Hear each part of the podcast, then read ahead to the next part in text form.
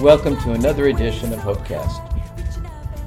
The scripture within the Catholic faith tradition from the Book of Kings, St. Paul's letter to the Romans and the Gospel of Matthew, talked about the meaning of the cross, what does that mean for us as Christians, talked about being attentive to prophetic voices, and it talked about walking with God.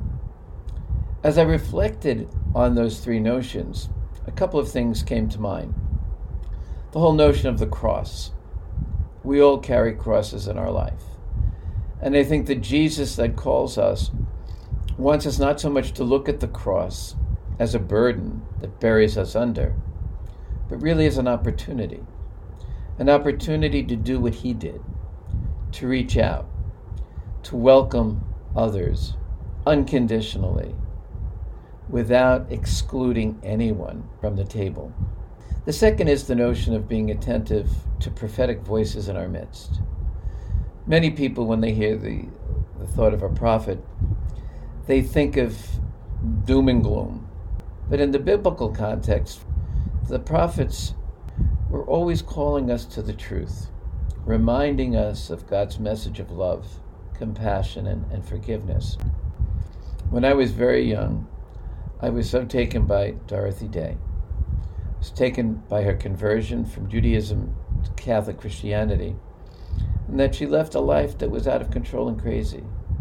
But she found peace in the gospel of Jesus that motivated her with other prophetic voices to establish the Catholic Workers Movement, what continues to this day to be an outreach to the most vulnerable in our midst.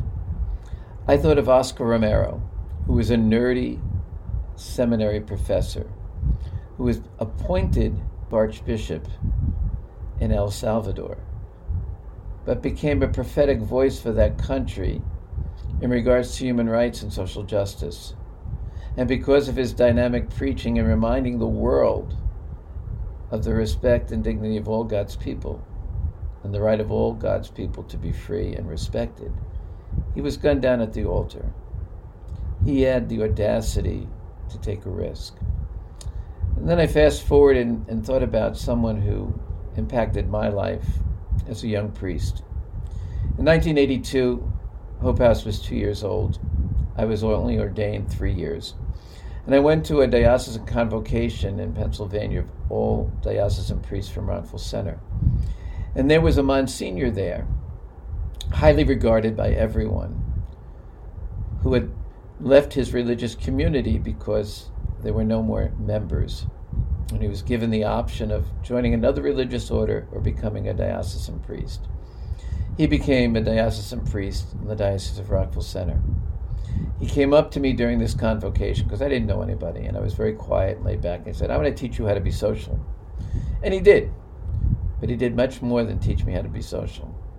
He's the reason that I went to Davis Park, because he pushed me to volunteer for that.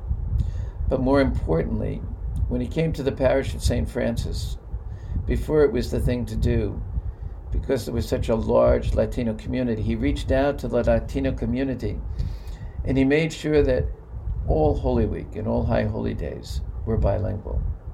He built up the Spanish community to make them feel a part of the Anglican community. He established social services for the poorest of the poor. The rectory became the people's house, and people were in and out of that place all the time, not always to the liking of his fellow priests that lived there. But I watched him do that. And then at the end of his life, I was privileged to take care of him. I slept on the floor as he was dying. And I remember one final conversation when we talked about his ministry, and I told him how grateful I was to have him as someone who helped me to become the man that I was that day. And he told me all that he wanted to do was to simply live the gospel, not just with words, but with action. I never forgot that. On 4th of July weekend, before Sunday's Mass, that Saturday, I was up at a family gathering. I'm the patriarch of the family since my parents have gone home to God, and I have 5 brothers and sisters, countless nieces and nephews, and grandnieces and nephews. It was my goddaughter's 16th birthday. and I arrived after a long, arduous journey to get to New Bedford, Massachusetts.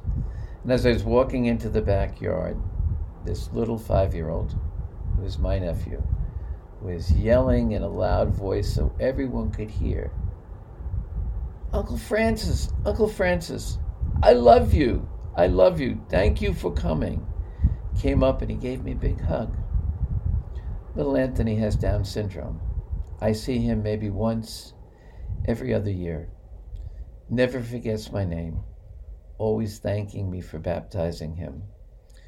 As I sat on the sidelines and I watched that little boy welcome all of my niece's guests to the party, yelling, "I love you and welcome."